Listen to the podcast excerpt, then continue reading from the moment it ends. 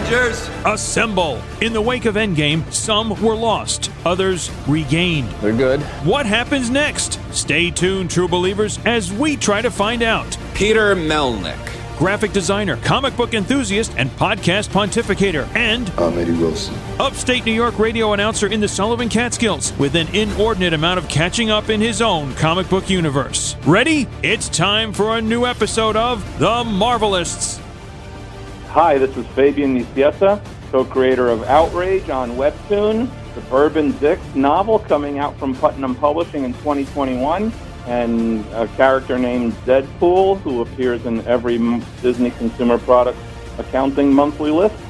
You are listening to The Marvelists with Peter Melnick and Eddie Wilson. Welcome, everyone, to The Marvelists, the Marvel Universe podcast. I'm Peter Melnick, And I'm Eddie Wilson. and before we get into the usual rigmarole and introducing our very special guest, we want to tell you all at home how you can get a hold of us on them our social medias. Yes, we do. Go ahead. First up, go on Facebook at facebook.com slash, The Marvelists. go on Twitter and Instagram at, The Marvelists. you can also find us individually on social media. I'm on Twitter and Instagram at Peter Melnick, on Facebook at facebook.com slash Peter Melnick Podcaster, and for some God knows what reason, I'm on TikTok, and that's at Peter Melnick, but better. And I'm Eddie Wilson. Oh, wait, I said that. But, but speaking of Eddie, Yes. you can find him on Instagram, and that's the only place on the whole wide interwebs that you can find that man, and that is at Eddie9193. And on top of all of that, you can also find us on a wide variety of streaming platforms, including TuneIn Radio, Stitcher Radio, SoundCloud, Podbean. Uh, what else? We got Spotify. You can also find the show on iTunes, where you can rate, review, subscribe. So, on the other end of the tin can and string, we are joined with a man responsible with a lot of creations in the world of Marvel Comics, in DC Comics, and in just straight up books and webtoons. Ladies and gentlemen, Fabian Nicieza. Hello, boys. How's it going? Good, Fabian. Welcome back. Glad you could join us again. My pleasure. We- So I'm going to Joe Franklin this right off the bat. So Fabian, you have a book coming out called. Wait, you weren't even Dicks. born when Joe Franklin was on the air. Yeah. That's what I mean. I saw like a thing of him Jeez, I was too young to watch Joe Franklin. So, Suburban Dicks, Fabian. What's it about? Uh, currently, it's about 363 pages, which I'm super proud of because I've had to cut this manuscript like crazy for the last eight months. Wow. Um, Suburban Dicks is my first prose novel uh, that I was fortunate enough to sell uh, to Putnam Publishing uh, in the fall of 2019. It will be published uh, in the spring, roughly, of 2021. Uh, no, no definite month pub date yet. Um, it, it is a sa- sarcastic suburban mystery uh, set in uh, the Princeton area, uh, which is basically where I've lived for the last 30 years. Um, and it's an idea that has been percolating uh, with an indescribable fear of completing for about 30 years, quite frankly, almost. Um, I originally had the idea in 1993, uh, 94. I had the, the book title, the characters, the, the beginning, the middle, the end, the hooks, everything. Uh, what I didn't have is the confidence in writing prose. Um, and, toward the end of 2017, I just decided that uh, that I, I, I had to I had to do it. I just had to try to do it anyway. Um, and and so I did completely on spec, no anticipation of selling it or anything like that. Um, and and over the course of time, and many people reading it and giving me feedback and advice, and a tremendous amount of rewriting, uh, it got hammered into a form that the agent, an agent, was um, interested in carrying it. So um, the an agent at UTA, uh, United Talent Agency, the literary agent uh, Albert Lee here in New York, uh, picked it up and and presented it to several publishers. I was incredibly surprised and gratified that we had uh, multiple interests. Uh, I was incredibly surprised and gratified that it actually went kind of to an auction with multiple publishers bidding on it. Um, and, and we decided to go with Putnam uh, for many reasons. Uh, not the least of which is in my heart of hearts, uh, I like the idea of going back home again because Putnam Berkley Publishing was my first job out of college before Marvel in 1983 through 1985. Wow, that's, That's nice coming. homecoming. Yeah, f- full circle, kind of. Yeah, I like I like I like the synchronicity of that. I thought it was Yeah. And what is the biggest challenge in regards to writing a book like that?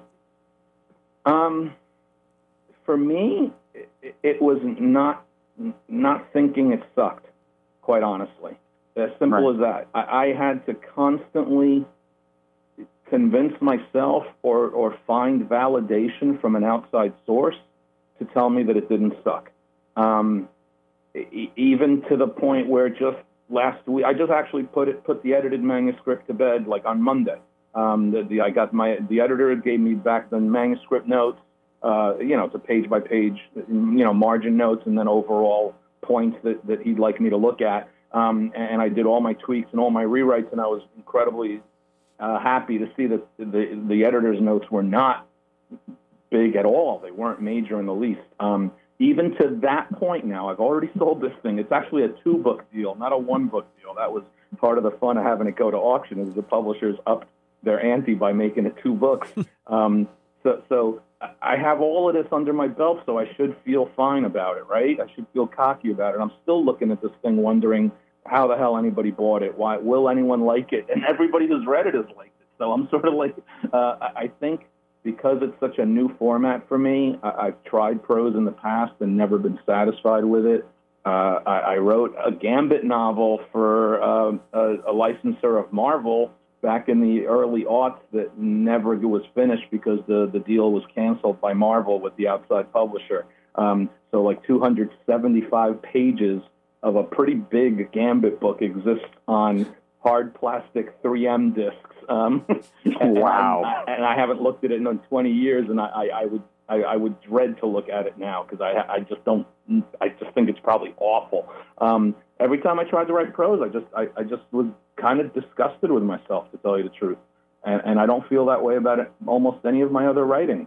I, I've done comic book writing for 30 years. I've done animation script writing. I've done spec script writing for TV or movies. Um, I've done academic and, and, and marketing and branding writing. Uh, I've done I've done anime rewrites for video game scripts. None of that ever ever phases me in the least. To tell you the truth, I, it's sort of like shrug your shoulders. Okay, it's the job. Um, but the book, for one reason or another, always intimidated me, and I never never thought um, my work was worthy of the format. Um, and, and you know, who knows? Maybe it'll be released and everyone will hate it, so I'll, I'll be validated by having Well- been proven right. um, but, So- but but as it stands right now, um, it, there there definitely was a, a measure of gaining confidence as I went along, uh, but but still not they're still not quite there yet. Where I don't think that maybe maybe I'm fooling somebody, maybe I'm getting away with something. I really still feel that way in my gut. Well, Fabian, you said that a number of people have read it and you've gotten good uh, comments, feedback. You've done some rewrites. How many people would you say have, have read it? And Uh, uh, probably the, including the editors or the readers sure, who read it, including the agents, uh, including the TV agents, including TV producers uh, who've been discussing this with me. Uh, I'd say probably 25 to 35 people have read it now. that's a good Um, start as your core fan base. and and um and, you know look I, I I'm I'm playing I'm playing martyr here because I got a two book deal from the publisher. I had five publishers interested in it, all all senior acquisitions editors at all of these big houses. Um, I, I had five television production companies interested in optioning this for television development. We narrowed it down to two. Multiple people at each of the production companies read the manuscript that everyone's saying positive things about it. So my, there's a presumption on to a certain extent that it, it, it, it must have a certain level of entertainment value to it because it's getting such response and such interest from people who are actually willing to fork money out for it. you Yeah, know? exactly. Um, so I have to I have to assume to a certain extent that an audience that would buy the book would also be entertained by it. Um, I, I think that it will really appeal to, to women who read mystery books.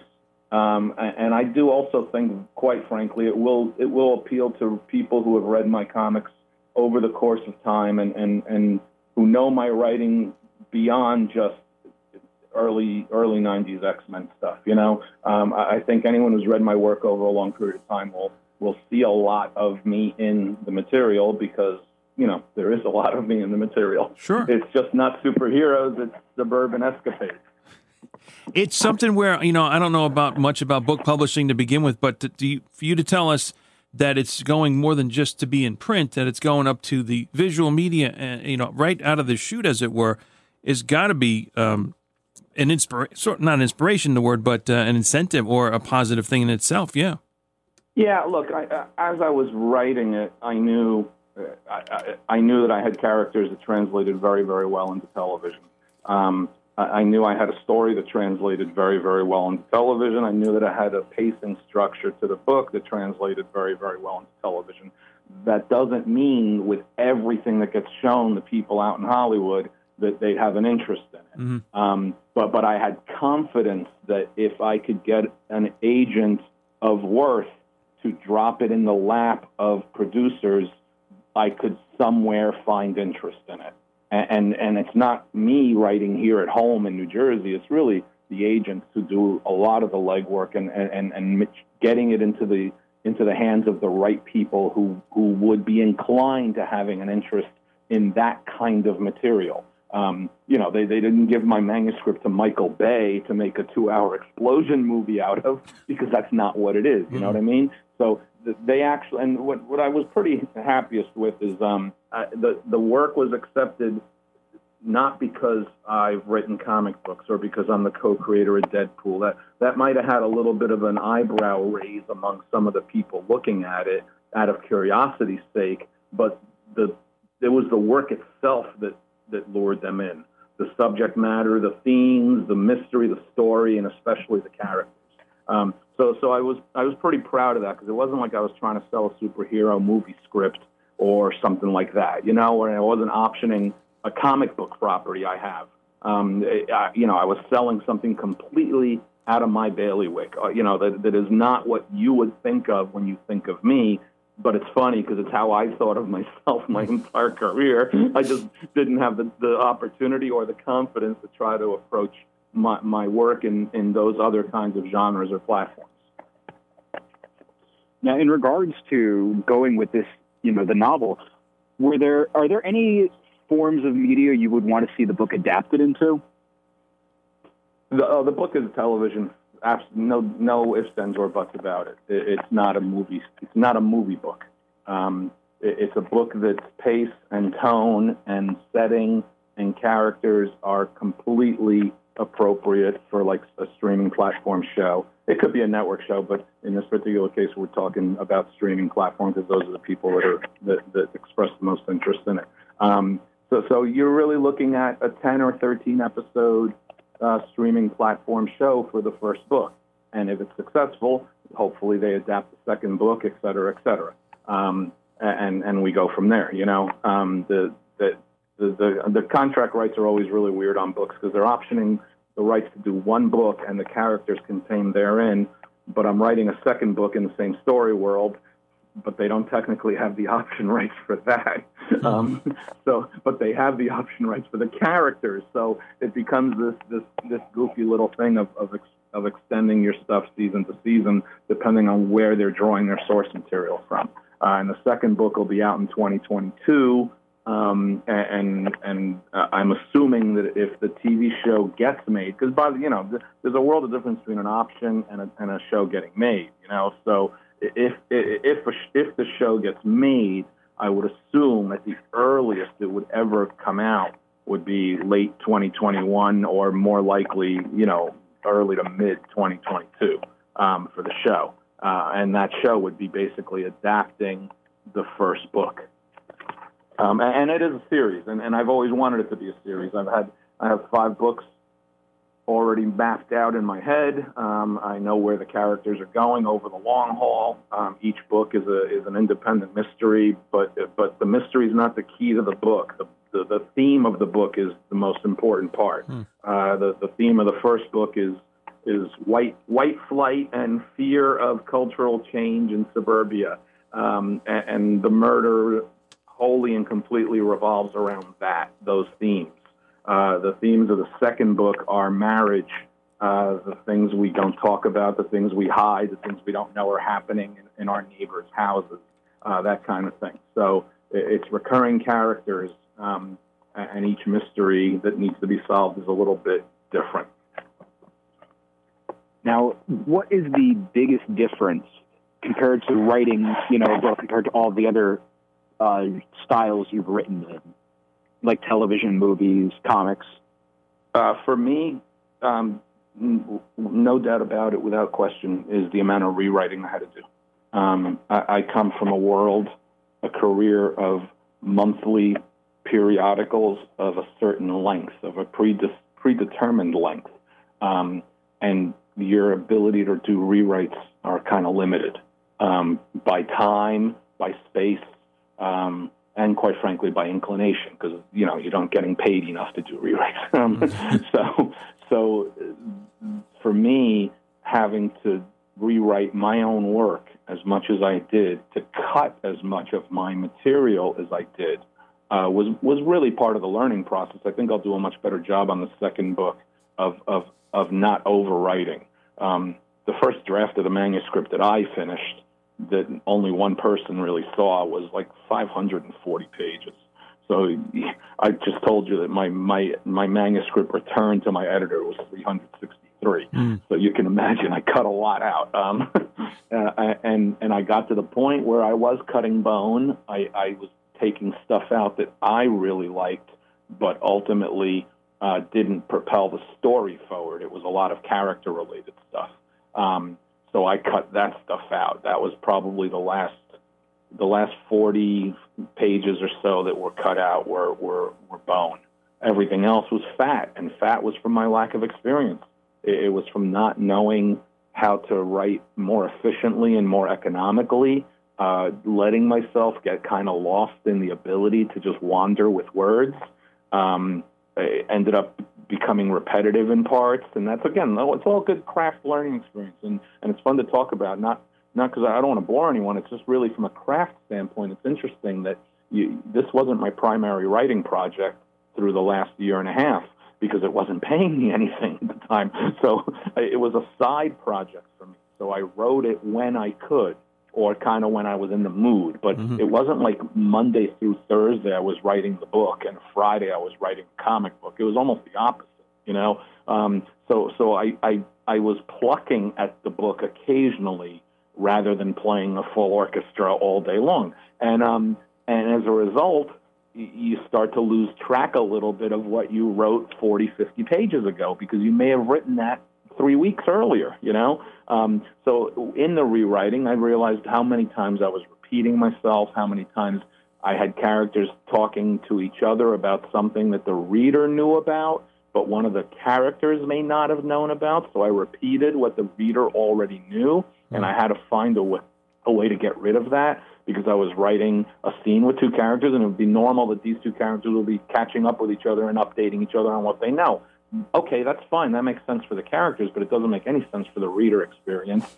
because they they learned this information 50 pages ago or 30 pages ago. So so I have to find a way to to to kind of get around that, jump skip it. Um, and again, learning process, learning experience, and, and, and I think I'll do a much better job with the second book um, of honing it from the beginning, so that I don't have to rewrite as much.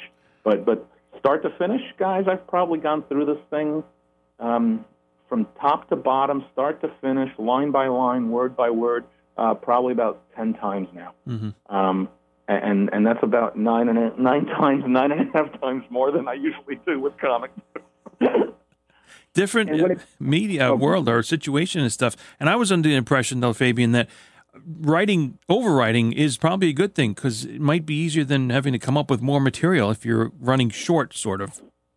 Um, maybe, I guess. I, I don't know. I, I, I mean, it's a possibility depending on the kind of book you want to write. But yeah. the, the kind of book I was writing and the kind of book that the publishers want, um, they, they want something that's going to come in between 340 and 3, 380 uh, printed. And, and they want short, quick chapters because that's become the reading experience. and, and the vast majority of mystery readers are women. Uh, and this book is absolutely going to appeal to women. The lead character is, is a 33 year old pregnant woman uh, who's pregnant with her fifth kid. Um, so, wow. so she, so, so the, the chapters have to be brisk. They have, they don't have to be one or two page chapters, nothing crazy like that, but they can't be 15, 20 page chapters um, because that's not how consumers are, are enjoying the books they read for the most part. It's not, you know, the, the, it, I think the story has a lot to say in it, but I'm not going to sit here and pretend that it's high art. You know what I mean? It, it is an entertainment. It's an entertaining read, but like with anything I've written, even in comics, I'm trying to entertain you, and I want that message to get through in a me- in a manner that hopefully isn't hitting you over the head, and you're just sort of absorbing it as you go along as a result of being engaged with the story and with the characters. And when it comes to the development of a chapter and the pacing, how do you figure out when a chapter should end? Um, that's a good question. Um, I, I, the first book was roughly outlined, but not outlined to a T. The second book is outlined much more tightly. Um, the the first book ended when I felt I had a good point that would make the reader want to read the next chapter. so, so I guess the, the, the, the, what I really what really helped me in writing the book in an odd way, and it'll be a little completely unexpected to you, is writing the digital comic uh, for Webtoon, writing Outrage, really helped me in writing the book. Uh, because Outrage are five to six page chapters per per per you know five to six pages of comic book material per chapter, and it's like 20, the first season was 26 chapters. The second season is going to be about 30 chapters. Every five to six pages, you have to have some kind of a cliffhanger that doesn't necessarily have to be an overt cliffhanger, but it has to make the reader want to get that next episode a week later. You know, um, so so with book writing, and I find this as a reader too, it's it's a good chapter if I want to keep reading. Right? it's not as good a chapter if I go, oh, okay, I can put my bookmark here and put put it down for the night. You know. Mm-hmm. Um, so what I tried to have is is a bit a line, a hook, a push at the end of every chapter. Um, and and I think I I think I did a better job in the second book of doing that because I was more consciously aware of that. In the first book, it was kind of me just feeling my way through it as I went along. And, and clearly, since I told you my first manuscript draft was over 500 pages, I must not have done too great a job quite frankly, the, the chapter count didn't change in my rewriting for the most part. Just the, just the cutting of crap is what changed. Um, so, so the, the digital comic outrage really helped me quite a bit in my pacing, um, and it certainly I certainly noticed that when I was outlining the second book. Uh, the second book is all on index cards, like I would normally do with a movie script. Um, and and the index cards all have like the, the, the chapter ending that pushes you forward. Um, and I and I think I did a much better job of pre-planning that rather than trying to find it um, sometimes after the fact, like I did with the first book. No, and I don't know. Look, I haven't even submitted the man, the uh, outline to the editor yet. I don't have to submit the outline until the summer, but I'm probably going to get it to him by the end of May. I got a couple uh, research things I got to do and tweak in the outline before I hand it to him. Uh, and he may come back and tell me that the outline sucks and the whole second book sucks. So who knows? I don't know yet. we'll see. Um, I'm not supposed to start writing the second book till roughly the summer uh, and I'm supposed to deliver it like like six to eight months later or something like that. So that's a whole nother exercise for me too. I, I didn't write the first book on a deadline. I just sort of wrote it. Um, this time I'm going to be on a kind of a contractual deadline. Now you had mentioned earlier with Webtoon the Outrage series. What is the biggest difference with that versus traditional comics? Um, a, a lot. Pacing and structure um, is very different because when you're writing the five six pages uh, per chapter, you're you're telling a very different story uh, in terms of how you're laying it all out. Uh, the format alone, uh, if it were a horizontal scroll, it, its its approach would be much closer to traditional comic book format because you're reading left to right, um, and that's how we read here. Um, and and we also live on a horizontal plane in our existence. we walk left to right. Um, we fly down to up, not not necessarily up to down. Um, but Webtoon is a vertical scroll, because it's an Asian publisher, it's a Korean publisher. So uh, because it's a vertical scroll, that really changes your approach to storytelling and pacing. Um, it, it, because it's a vertical scroll, you need to have depth if you want to have a big panel or you want to sh- have a big reveal. You have to have height and depth.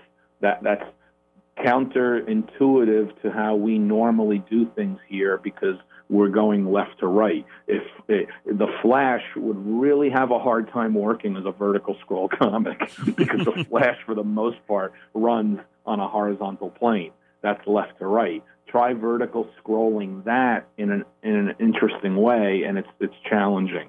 Superman would work, you would think, naturally in a vertical scroll because he flies, except Superman flies from the ground up right? When you're vertical scrolling, you're not scrolling down to get to the next panel, where, where, where with which you could simulate the rising of a character. You're scrolling up, so your panel flow when you're moving your finger to move the panel is very different than what your what your visual eye would tell you it should be doing. So Riley, who's an, an absolute Riley Brown is the artist co-creator on Outrage. He's an absolute master of of digital comic book storytelling. He was Marvel's go-to guy to do layouts for them for a lot of their original digital comics because he understood the format so so well. He was talking to me about digital comics and horizontal scroll format back when we were doing Cable and Deadpool in 2008. Okay, um, he still had to relearn a lot of what he knew to make it work. And and if you look at season one of Outrage, he really doesn't start to feel it right until about the fifth chapter. Um, so what ends up happening on on Webtoon a lot is talking heads work really well. Uh, dialogue works better in a vertical scroll comic than action does.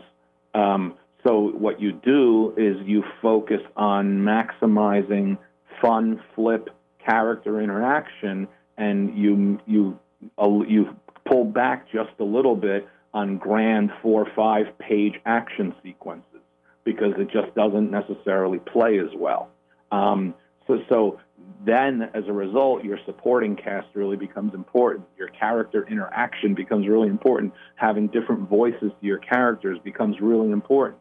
So it, it's a little bit of a different approach because I gotta I gotta worry a lot more on on what people are saying to move the story forward in a fun and interesting way versus being able to rely on a Bryan Hitch double page spread to blow your mind, you know, when you when you open when you open it up in a comic book, you know. Mm. Um, the authority wouldn't work that great on a vertical scroll format.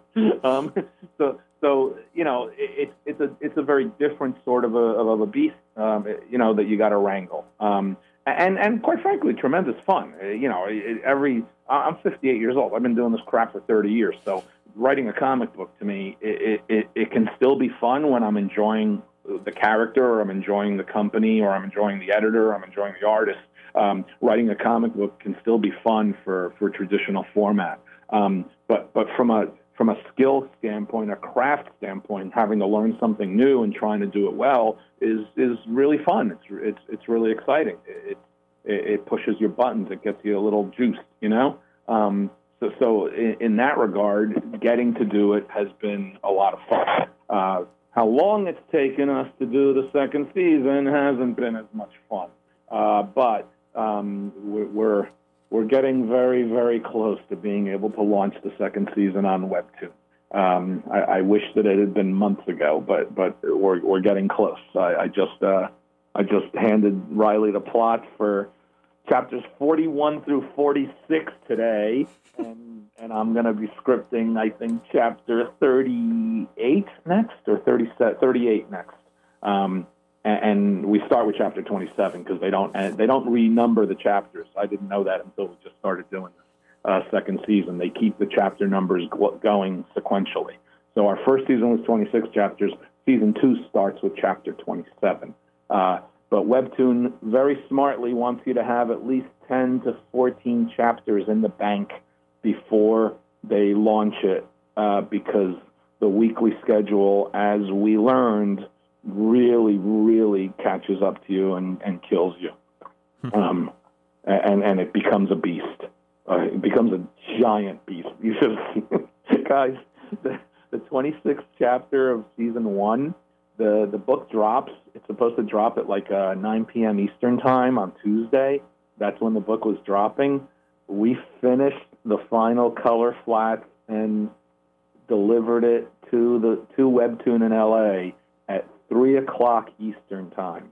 Okay, Wow. on Tuesday Hmm. for chapter 26, and it dropped live at six o'clock Eastern time. they wanted to drop it early. Um, Great. so the book we just finished that afternoon, we saw live with with thousands of views and comments on it, like hours after we finished it. It was the most surreal experience. We were we were getting we were very adamant about getting our book to drop once a week like we were supposed to because no one else from their North American launches had done it. Everyone else had failed to be able to do that. We were the only the only original book of the multiple titles they launched in the in the fall of 2018. We were the only one that all 26 chapters were, were released on schedule, um, and we were pretty proud of that because it means we're working our asses off and we're professional. Um, and and we that la- every every the last three or four chapters it was getting closer and closer. We're finishing it on Saturday. We're finishing it on Sunday. We're finishing it on Monday. Holy crap! And then the last one we literally finished on Tuesday, and that's when it went live. So we're trying to avoid having to do that for the next season. Now, one of the other things about all of this, you know, you go from writing books, you're doing webtoon. You also did over at Marvel the Infinite comic of Deadpool and Cable, which they mixed that title up, split second. You're going into so many different elements of all these different formats. You're, you experiment, and it's kind of cool to see how well you adapt in each one of these. And with the Infinite comics, you're going with a completely different direction because you know you have this sense of animation to it. What was that like working on? Um, it, you know what? To tell you the truth, it, it, by the time we did um, uh, Split Second, that was like what 20, 2015, 2016. I've lost track. Um, the, by the time we did that, Riley and I were both pretty versed in horizontal scrolling.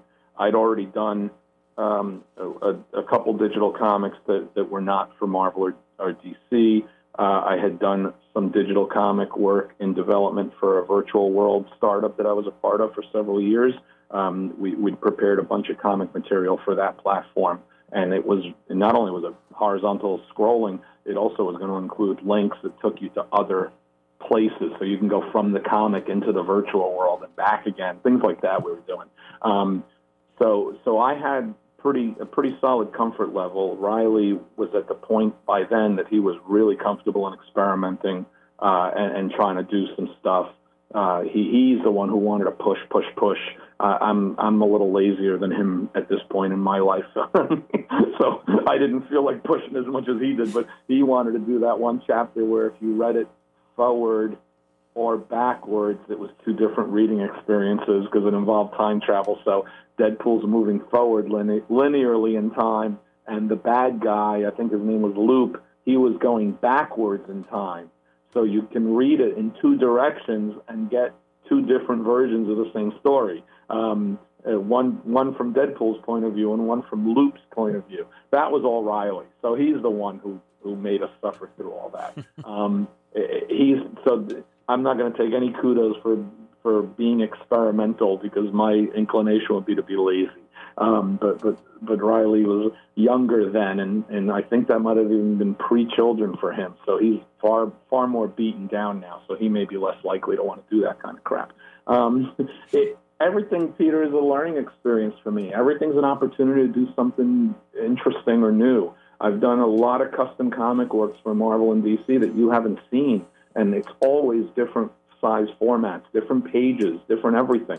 Uh, a, a 12-page mini comic appearing in a cereal box, or a, an 80-page graphic novel uh, that's going to be given out at pharmaceutical conventions. The Marvel thing I did, I did a Lexus Black Panther thing that was written for digital chapters, but needed to also be like a 72 page graphic novel. Um, everything's a little bit different, so it's always a different uh, experience. I think that um, uh, it's not it's not alien to me because it's it's part of my DNA. It's how I broke in. I had to do inventory stories breaking in as a writer for Marvel. I had to uh, master the ability to do short stories for annual backups and for Marvel Comics Presents, which were eight pages in length.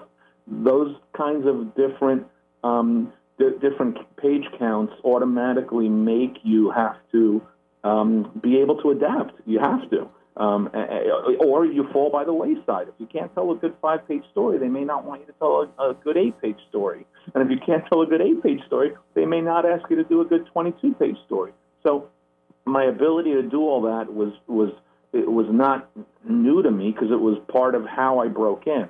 Um, and I think, quite honestly, one of my strengths back then was showing the editors that I can do something with four pages. It's not going to win you an Eisner, but it's going to make you go, huh, oh, oh, that was interesting for a four-page, five-page story, you know. Um, so, so, so that kind of thing uh, was always to my benefit. I, I was the one trying to do a, a, a multi-issue continued story that would be collected in a, trade paperback one day that was being sold as individual inventory stories to different titles and different editors. Uh, the the character that appeared in, in New New Warriors that, that I'd written before, a character, a villain named the Bengal. I had a story that was to, with this character called the Bengal, going to cross over five or six different Marvel titles uh, or Marvel characters, and all of it was going to be done as inventory stories at one time. And I got like I got almost all the way through to tell you the truth. I just I, I just wasn't able to finish finished the storyline with an Iron Man inventory story that would have finished the storyline. Um, and and I was doing this without anyone knowing it, and and I and that was just my my own little fun plan. And and at one point, a couple of assistant editors noticed it, and a couple editors noticed it and said, "Hey, wait a minute, are you telling like a cohesive story in inventory issues?" And I'm like, "Yep." so it, it was always part of my game to, to try to figure out something that that um that, that allows you to, to tell a story in a way that, that you, the audience, and or you, the editor, because that's really ultimately the, the, goal for me, especially back then, was to impress the editors.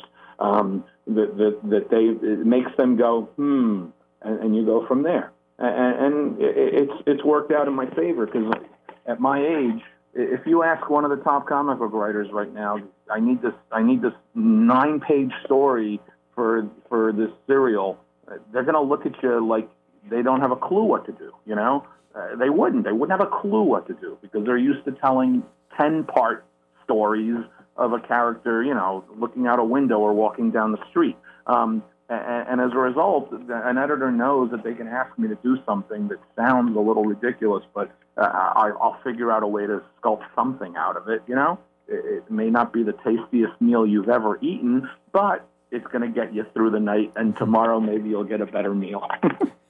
That's a good analogy, uh, Fabian. With the writing process, with with this Suburban Dicks coming out, um, was there ever a time where you thought, you know, I'm thinking kind of like along the lines of writer's block, but where you just needed to know where can I go from here? What literary or writing tools do I need, whether it's in my head or uh, how you're expressing? did you ever think to, or it didn't occur to you to seek out other like established more so in this vein authors? I mean, I'm going to Stephen King when my brain hits that when I heard you say something right away, uh, just to say, hey, can you give me a little direction? Or you said, you know what, I can't. I, this is all me. I got to do this. Or it didn't occur no, I to gotta, you. I gotta be honest with you, Eddie. I, have um, I've either been blessed with good luck or cursed with incredible arrogance and conceit. Uh, I've never had writer's block in my entire life. And it could happen tomorrow, but I've never had it in my entire life. And I know people who have had it. I've watched them endure it. I've watched artists who go through artist block. It's something very similar. Um, uh, it's never been an issue for me. I, I, I, I seek advice from other people when it comes to um, when it comes to how something I've done is what do you think of this? But it's already something that's in readable form. Um, I, I seek advice from people who have done it already. If it's something I'm doing that I haven't done before, like in this instance for the book, uh, one of the people I was who was a really important sounding board for me um, was Alex Segura, who's the uh, president of Archie Comics and has written five Pete Fernandez mystery novels. Um, and, and I was really impressed and very respectful of, of Alex's ability to accomplish that while he was president of a comic book company, while he was having his first two kids, to to, to write a five book, um, you know, hard boiled mystery series that he detective series that he was doing.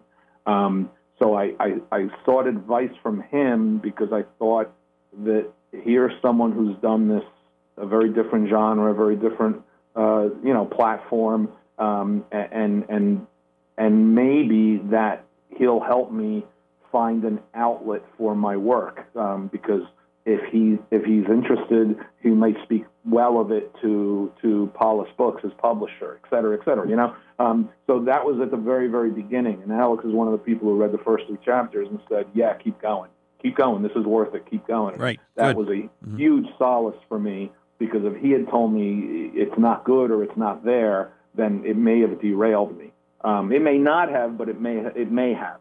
Um, but but I never I've never gone to someone saying I can't figure this out or I can't I can't um, I can't fix this this story conflict or anything like that or this character conflict. I've never done that. Um, and and I've not co-written that often. I've only co-written a few times, and I, I, I you'd have to ask my co-writers whether I was any good at co-writing with them or not. I, I don't know whether I was or not because it's always been a very kind of um, insular thing for me. Um, and and uh, part part of my what I describe as my excellence in mediocrity is that I never have had the opportunity or the blessings to worry too much about it. Um, I, I, broke in uh, uh, pretty hard and fast at Marvel with a full time job and an escalating freelance title count. You know, mm-hmm. um, when you're writing six books a month for Marvel and you have a full time editorial job doing licensed books and you're commuting three hours a day from New York to New Jersey, um, you, you, you don't have a lot of time to wallow in it. You, you, so I, I, I became a, a sausage grinder. I, I, I was grinding out sausages every month, and some tasted better than others, but the sausages were getting made. So I never I never became fey about my own work or coy about it. I just ground it out, and and I, that never left me. Even when I had more time to do something, the the the concept of grinding it out never left me. So, uh, you know, I, I I I might have three months to write uh, certain certain parts of a book versus three minutes to write a, a comic book plot, um, but I'm still going to grind it out. I'm still going to figure my way through it. Um, the, the beauty of the book, though, is quite frankly, you get so many eyes on it before it even goes to press. You have lots of opportunities because it's such a lead time for publishing. You have a lot of opportunities to fix stuff. You have a lot of opportunities to tweak things. Um, you know, I just added, I just added about I, I'd actually gotten the book down to 360 pages. I was so proud of myself, and my editor said, "We need this and this," and I said, "You know, that's going to get us up to, up to two or three more pages." And he goes, "I know, I know, just do it." Um, so, so I um, I had to add a scene or two to the book because he felt that we were missing a touch here and there, um, and and he was right, and, and I, so I so I added a scene or two. Um, that that's the luxury in books that you have the time to fix it and you have eyes on it after your initial manuscript is finished. Um, in comics, you don't generally tend to have that luxury. No. Eddie? I asked the last question. What are you talking about? so of course we do. got no questions left. He's so bored of listening to me talk. no, I do. There's there's one we got in here. Um, Peter put up a post and it's from Rob Lucchese. You want to ask about this Suburban Dicks again? The uh, if you didn't touch on it already, um, your inspiration behind it, and uh, what about it that appeals to you the most? Okay, uh, my inspiration behind is a great story that I'll try to tell shortly, which I never do a good job of doing on these podcasts. Um, the inspiration behind it is that uh, I had a gun club on the other side of a pond in my house between 1993 and 2001, and we tried to get the gun club to stop their outdoor shooting uh, through the town council and all that stuff, and we uh, we failed. Our neighborhood failed to do that uh, because we got voted down by one vote. So they were able to continue to sh- outdoor shoot and indoor shoot. Occasionally, bullets would come our way. Um, so, so my house got hit. Uh, pistol slugs were found on, on both my property, my neighbor's property, um, and it became really infuriating. And, and the, the, the, the gun club was populated by about 50 members, of which 38 of them, I think, weren't even township, didn't even live in the town I live in. Um, and, uh, and of course, every single one of them were old white townies. Um, so I said to myself, wouldn't it be great if I could get revenge on these bastards? And and then I thought, wait, what if I could get revenge on these bastards in a fictional setting? so, so the premise of the book started with my desire to get revenge on on those bastards. And it, what it was, I said, is what if a murder today begins to uncover a secret that they're hiding from yesterday. So that was the genesis of the book idea. Um, and, and the, the basic premise is a gas station attendant gets killed, and it's the first murder in town in 30, 40 years, and the police say it was robbery, and two people question whether it was or not. Um, one of them is a 33 year old pregnant woman who accidentally stumbled onto the crime scene the morning of the murder and saw a whole bunch of stuff that no one else but her would get because this young woman should have been an FBI profiler. But she got pregnant when she was a senior in college and didn't go to Quantico. And she also happened to have solved the serial killer case while she was in college in New York City. And now here we are 10 years later where she's a mother of four and she's not who she should have been. But she becomes interested in this crime, and she hooks up with a a reporter who won a Pulitzer Prize when he was in, right out of college. He's the youngest journalist ever win a Pulitzer Prize. He wrote a story while in college that took down the governor of New Jersey. And now, nine years later, he's working for a weekly suburban newspaper because he failed miserably in his 20s uh, and and cheated the system and got caught. So his name is Mud. And and the two of them used to know each other when they were younger. She's four years older than him, but but she dated his older brother. So the two of them have known each other since they were kids, and they hook up and they work together to try to solve this murder.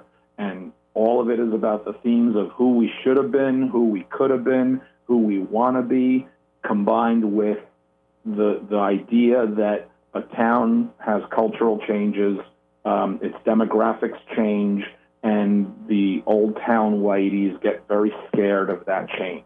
Uh, so it's all about underlying suburban bigotry that exists between old townies and newcomers.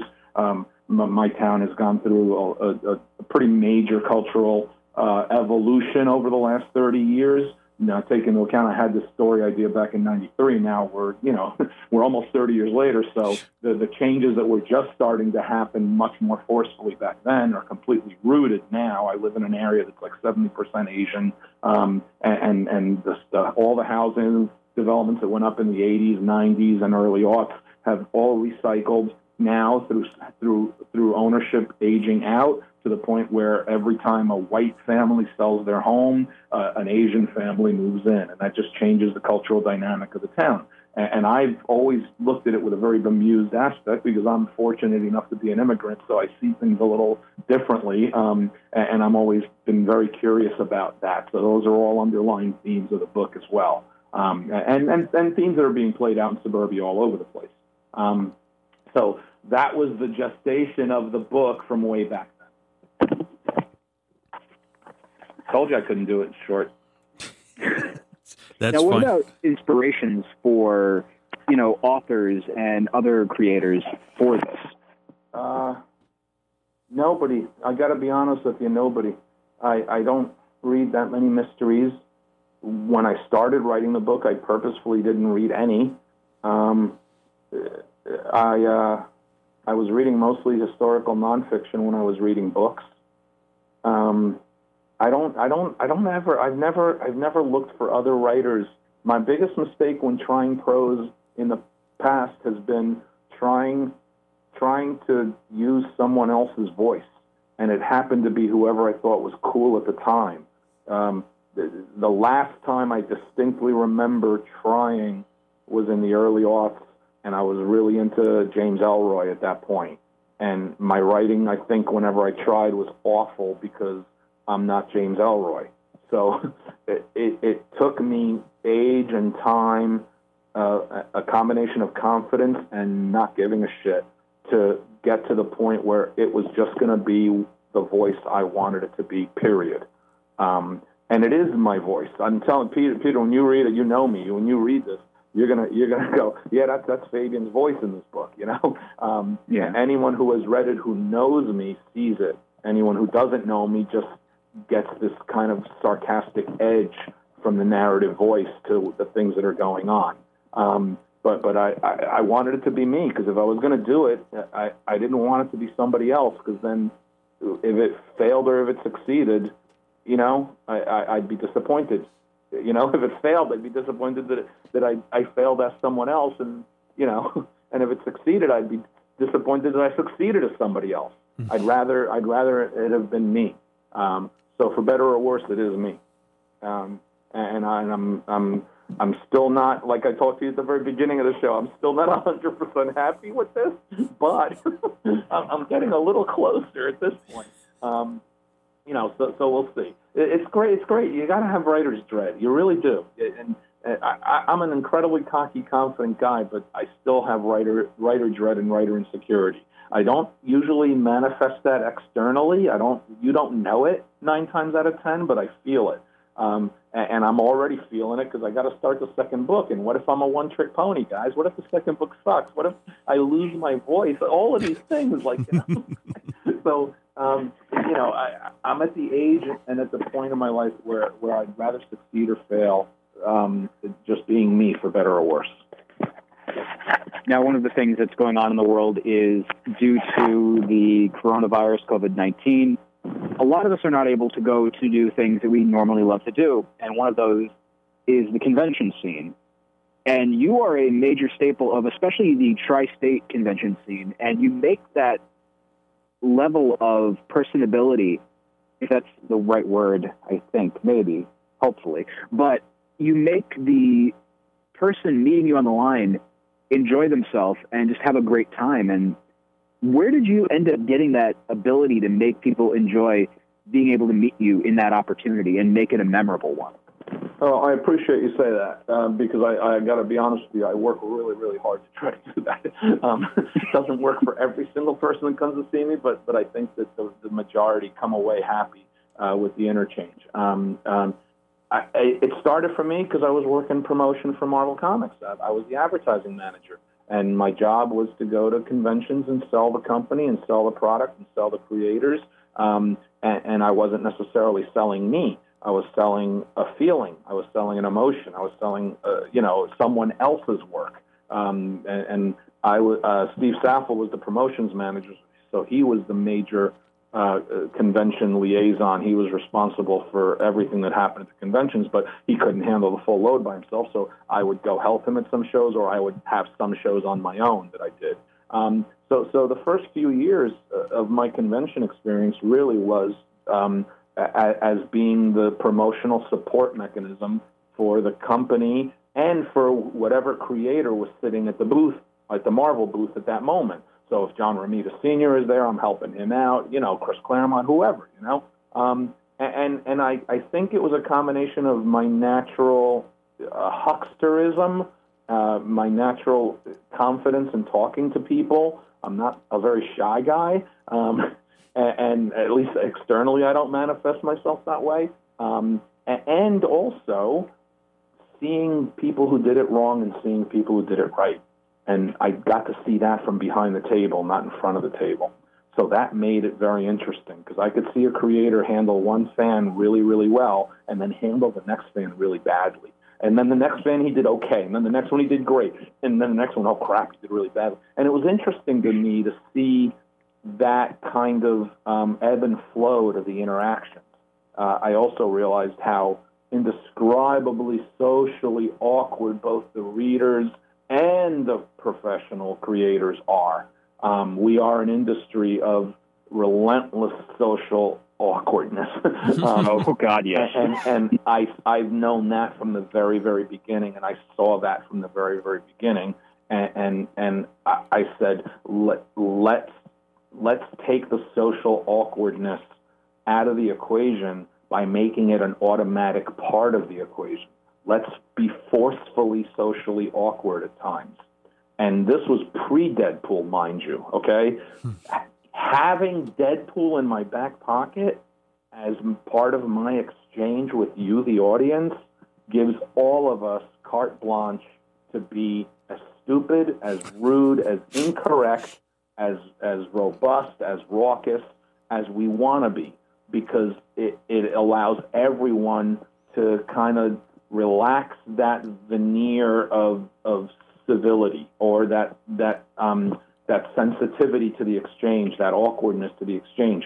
Uh, the, the Deadpool part of that helps, helps reduce those barriers. Um, and, and, as a result, I think that that helps the interchange. It, it helps it helps my ability to reach you and it helps your ability to be reached. You know, um, so so yeah. it all ends up working out. Nine times out of ten, it works out. It ends up working out okay. You, you guys have seen the lines I've had at conventions and stuff like that. For the most part, most people walk away pretty satisfied if they had to wait an hour or two at New York Comic Con to see me. Um, most people feel good about having paid me ten bucks ten bucks to sign something, they don't feel bad about having given me that money, which is crazy to me because I feel bad taking it. Um, but I'm going to take it anyway, mind you. Okay. Um, so so that that always helps. I, I think if I didn't have Deadpool, I'd only have half of that equation. Having Deadpool makes a huge difference. Um, and actually, I'm finding out having Outrage helps because more and more younger people who come up to see me at a show um, are, are familiar with Webtoon and familiar with Outrage on Webtoon. Uh, if you're under 30, uh, you're, I'm seeing a lot more people uh, disseminating their comics through that platform. Um, and I've noticed that uptick trend in the last like eight months or so of attending shows. Um, ironically enough, coronavirus time, I had no shows scheduled for almost two months. Uh, it was just a, a, a core. I was I was reducing the amount of shows I was going to do this year anyway. I was only going to do about eight this year. Um, but I, I, I had nothing scheduled for April through most of May anyway. Um, so it's an ironic twist that I'm not missing on any shows. Um, I have no idea what's going to happen with the shows coming up, and I'm hoping that we can have New York Comic Con. I just don't know. I don't know where we're going to be. I really don't. Yeah. And one of one of the things you know you mentioned about that ability to meet you at the shows, you're so personable, and you end up like the line is long because you end up spending time with each fan. Like I, I met you, uh, I think the first time, and I was socially in, beyond socially awkward, and we had a ten minute conversation, and I'm thinking to myself, wow, he really cares about each experience with the fans, and it kind of reminds me of uh, Jim Steranko when you meet him as well because he will tell you a story, he'll regale you, and it's like I've gotten like I think two or three stories from Jim, for example, at a convention, and it's it's one of those things that makes it a memorable experience, and it makes the fan come back again and again and again. And, and I appreciate that, Pete. And part of it, look, it, it's it's not me being some magnificent person either. I mean, uh, look, the, the honest truth is that I spent the early 90s with my head down signing comics and, and you know, a two hour line at San Diego Comic Con during the X Men heyday, and I, I barely got any real interaction with people. And that wasn't fun. Um, that, that was an assembly line, and I, I don't see how that was rewarding for them.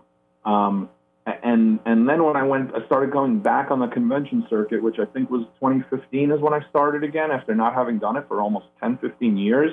Um, uh, I didn't do a show for like almost 10 years at one point when I started going back again.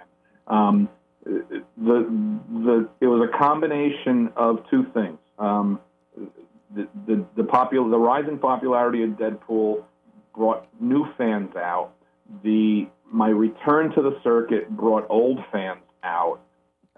I felt all of them deserved an opportunity to have an interaction with me that I wasn't able to give the older ones way back when. Um, and then you combine it with the fact that if I breeze through my line in in half an hour or one hour, then I'm sitting there at the table twiddling my thumbs, talking to people one at a time uh, as they wander by, and that's not a rewarding convention experience for me. Because um, then I get bored and I get frustrated, and I wonder if people hate me and no one wants to see me, and everything we've always thought of when we're on the other side of the table, right? Um, so if I'm taking 10 minutes with you, Peter, it's rewarding for me. I hope it's rewarding for you, and it keeps the line from ending. And if the line doesn't end, that means I get to do it all day long. And everyone else says, holy crap, who's that line for? Oh, it's for Fabian? People still like him? Or who's he? And, and that works to my advantage too. So, you know, going slow on the line is also a, a promotional business move on my part because it, it keeps it keeps people cemented to my booth and it keeps them interested. Um, and, and, it keeps other creators and other professionals curious as to who's that for? Who's that line for? We always ask, who's that line for? Who's that line for whenever we see big lines, right? Um, so, so there's an ego aspect to it, and, and I'm not going to deny that. Um, but, but ultimately, the most important part of it is what you, what you mentioned. Are you walking away feeling that it was worth your time? And if the answer is yes, then then all of it, none of none of it matters, and all of it matters. You know what I mean? Um, yeah. And if the answer is no, then then then I failed somewhere along that that exchange, or maybe you failed somewhere along that exchange. But chances are pretty good it was me. Um, so so you know the, the the ten minutes is is because I want you to be waiting in line for an hour, and I want you to feel it was worth waiting in line. You know, the waiting in line for an hour. So uh, I think when I do the shows, uh, and I'm going to be doing less in the future, um, but when I when I do the shows, I, I think that I've been pretty successful at, at keeping that going, and it's been a few years running now. Um, um, but the nature of the shows I'm going to be doing in the future may change because I'll, uh, if I'm I don't know if I'm doing book shows or book related shows, I can't imagine they're anywhere near as much fun as comic book shows are. Um, and, and I can't imagine that someone's going to wait in line two hours or an hour at New York Comic Con to get my book signed because you know my not a novel signed because you know the, the the nature of the personality types who read books are different than the people who read comics. Um, so we'll see. We'll see. I don't know. It'll be it'll be interesting to see what. Be happens. a new adventure there. I got to say, Fabian, for my meeting you experience, I came along first time with whatever show it was with Peter. So I had an in, in a sense, that way. two two autographs and not much of a wait later was great. And the other time I remember being, it could have been at Eternal Con, and and being told that has got to be absolutely the worst looking Punisher cosplay I've seen anybody wearing. Is that me telling you that? Yeah. Oh, that's great. That's, it was funny. Yeah. Yeah, because even and, if you came away mad, I was pretty happy with that. Experience. No, I had, I did not. You know, I mean, I remember, I remember it as a memorable moment, not like, oh, it's a chip on my shoulder. We're gonna talk to Fabian now, and this, cheese. no, it was fun. I got, I, I still, I still always have to learn to be careful with cosplay because it, sometimes it's like people are putting so much work into it and it, if it doesn't come out right and you make fun of it, you're really crushing them. And I, I, I think I know. I didn't know. I don't know if I did that to you, and if I did, I apologize. Oh no, it was not. You know, a whole lot of it was a store bought kind of thing, and it was just like, okay, this works for me. I've seen different okay, levels perfect. of it, so I remember, yeah. I think I remember now that exchange. I, I know that I said that to this woman who was doing a domino cosplay at, at a convention, and it, it just it, it, wasn't a great job. It, oh. it didn't look great, and, and I said I said something that I like just just something that was just enough over the line of, of, of not being the smart thing to say. Like uh, I think she was using like cardboard cutout. It was it was the like the early '90s X Force domino too. So that's bad head head head dress and, and all that other crap. It just didn't look didn't look good. it was like it was like cardboard. It was like cardboard and uh, construction paper cutouts for mm-hmm. costume parts. And I shouldn't have said nothing. I got to learn my lesson. See, that's it. The lesson at convention should be just shut your mouth, you idiot. But then there's no fun in it, right? So uh, I think part of the fun is me taking the risk of saying something really dumb and inappropriate. now, over the years, one of uh, the comic creators, Todd McFarlane, has gone on that there's more signed copies of Spawn number one than there are unsigned copies of Spawn number one. And for yourself over the years, are we at the point now where there are more signed copies of New Mutants 98 than there are unsigned? You know, that's a good question. We always joke about it because nobody keeps count, of course. But I, have I've done that as a joke. I did that as a joke back in the early '90s when X Force number one came out. I would say uh, I would say uh, you know 147,328. Like I'm pretending I'm keeping count of how many there are. Um, and the running joke was always, at what point have you signed more than than half the print run? And, and in which case, which is worth more, unsigned or signed? Because they'll be scarce if they're unsigned. Um, New Mutants 98 had like a 660,000 copy print run, I think. So I don't think I'm in danger of getting to the halfway point yet.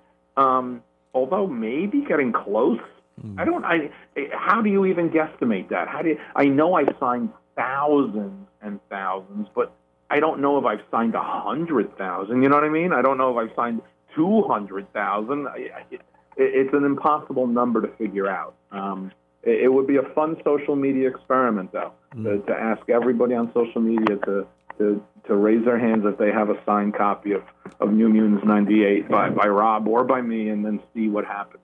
Um, but but I don't think we're at the halfway point yet. Lots of luck to you, Fabian, with what's coming down the line, and and thanks for for all that you've given us in this episode. That's been really great. The most I, I think we've gotten to talk to you. It was a lot of fun, and I really appreciated getting to talk about different things. Yeah, there's a lot of good stuff there, and you know, we learned I think uh, more so myself more about you than just being at a show or any any brief encounter. So I mean that in all in positive terms. And you found out what kind of a tree I would be if I could be a tree. you got you got me to cry like Barbara Walters would want you to do. I, I appreciate it a lot, guys. It, it was great to be able to talk to you. Anytime, anywhere. Okay. I do have to ask one final question because, of course, it's May. But with uh, the character of Deadpool going around now, a lot of people are speculating what's going to happen with him, you know, cinematically. And I'm curious your opinion. How would you introduce Deadpool into the Marvel Cinematic Universe? Uh, my opinion is one that most people don't like because when I say it, they don't agree with it. Um, I wouldn't. Uh, I think Deadpool works best when he's in his own little world, preferably his own little corner. Um, I think that the problem with Deadpool, which I found when I was writing the comic, and I think everybody finds when they're writing the comic, is that he is overwhelming. And, as a result, anybody else who's in a Deadpool comic uh, becomes secondary in nature to, to Deadpool. And I, as a viewer, uh, I would not want to see the Marvel characters uh, uh, become second fiddle players to Deadpool's antics.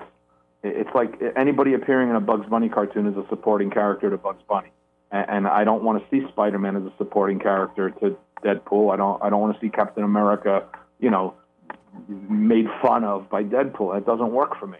Uh, but it's okay if Deadpool's making fun of whatever characters are allowed to exist in his own little pocket universe, Colossus or you know Juggernaut, whatever. Um, that that that's okay for me. Um, I don't know that it would work anywhere near as well if it were embedded into the mainstream Marvel universe, um, uh, the Marvel Studios movies. That being said, the talent level involved in making these movies and in, in producing these movies out of Marvel Studios is so high that I'm confident they would do it well if they chose to do it. Um, so it, I I don't have a horse in the race. I, I get a check whether whether the movie's good or not. The movie just has to come out and I get the check. And that's really ultimately what I care most about.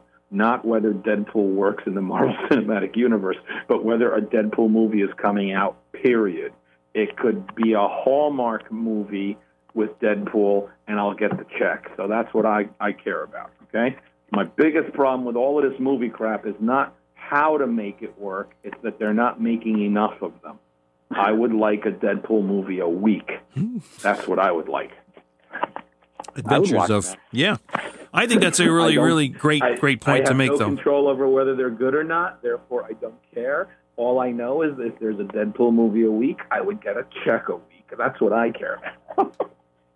I'm still disappointed that the uh, they were supposed to make an FXX series by Donald Glover, Childish Gambino, and it never got to happen. They ended up canceling it, and that would have been cool to see. Just a weekly Deadpool fix. Yeah, I think it would have been interesting. I, I, I, I, I heard only what I guess anyone else heard is that they, they just couldn't get it to work between all of them. Uh, I, I, respect Donald Glover, Glover tremendously creatively. I, I do. I think Atlanta is brilliant. I, I think he's really good. Um, that being said, that doesn't mean that he handed something in that Marvel would say, yes, we like this, let's do it. He could very easily have handed something in that was not what Marvel Studios or even FX at that time was interested in seeing. Uh, because creative people can go their own way sometimes.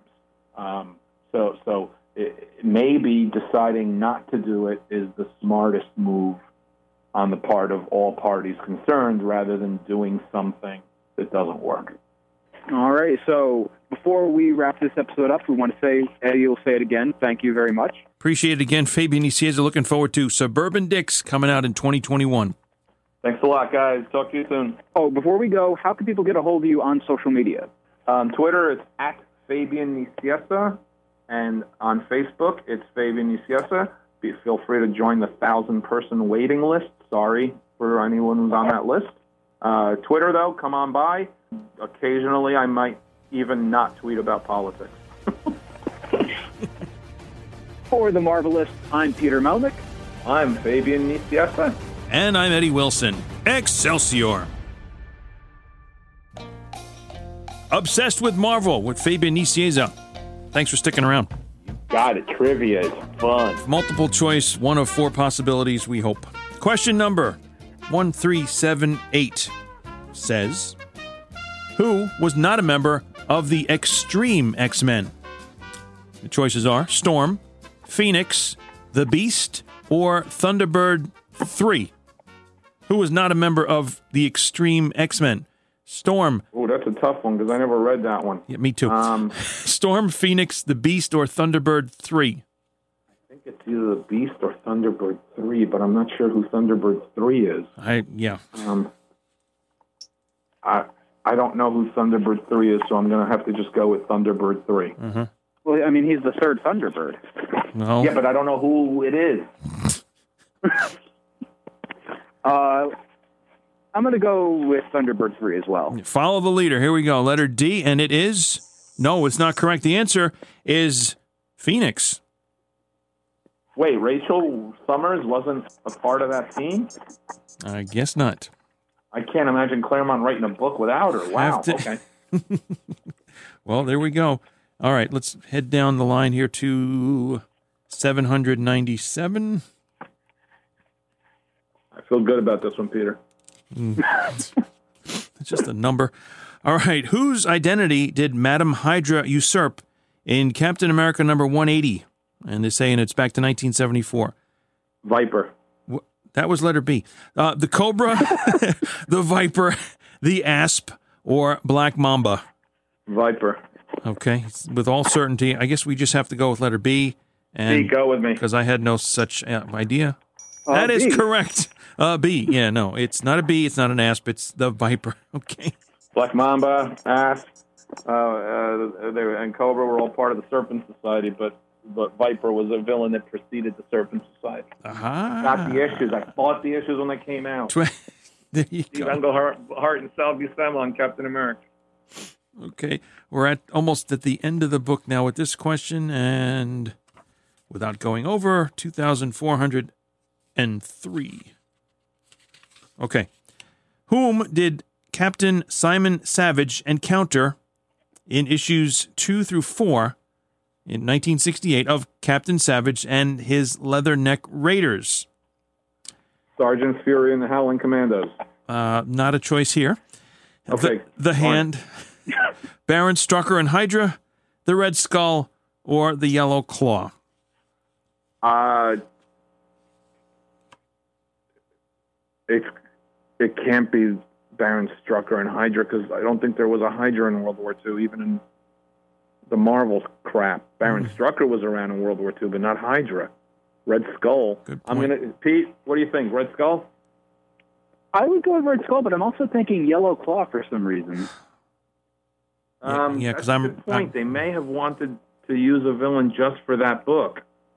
That was like a yeah. That book didn't last that long, but but it it, it, it also crossed over with Sergeant Fury. I'm pretty sure. oh, Um, really? Okay. That's actually Yellow Claw, but no, Yellow Claw was a 1950s thing. I don't know if it was a 1940s thing, and and Captain Savage was a 19. It was a World War II book. Hmm. I'm sorry, I'm going to stick with Red Skull only because he's a World War II villain. Yeah, And and Yeah. you had said Strucker, I might have leaned toward that, but you also said Hydra. It's in the same answer, yeah. Weird to me because Hydra wasn't around in World War II mm-hmm. originally. Yeah, yeah. All right, so let's, Let's try go with our Scully boy. the Red Skull. No, the answer is Baron Strucker and Hydra. Hydra wasn't around. all that can't. I, okay. We have a discrepancy. We have to file a letter here, I think. All right, that's th- you know what? Let's try they to just make introduce Hydra and Shield like in '65, and it wasn't. it was made up of a bunch of former Nazis, but I don't think it, it operated during World War II as Hydra. hmm. Eddie, get Tom Brevoort on the line. I know, right? Oh my god, yeah. We we had that scenario already. All right, let's do one more and see if we can balance out our answers. Two thousand one hundred ninety-seven, and it says who? Armbar. It says Armbar. Who hired Carol Danvers to edit Woman magazine? Was it Michael Rossi, J. Jonah Jameson, Barney Bushkin, or Annabella Jones? I think I have my answer. Yes. Peter, the answer is J. Jonah Jameson. I do believe so. Yes. Yeah. As I was reading the answers, I said, "Wait a minute. I think it's JJJ. Let's try that." And it's letter B. That is correct. Two for four, and we're gonna get out. while we still can.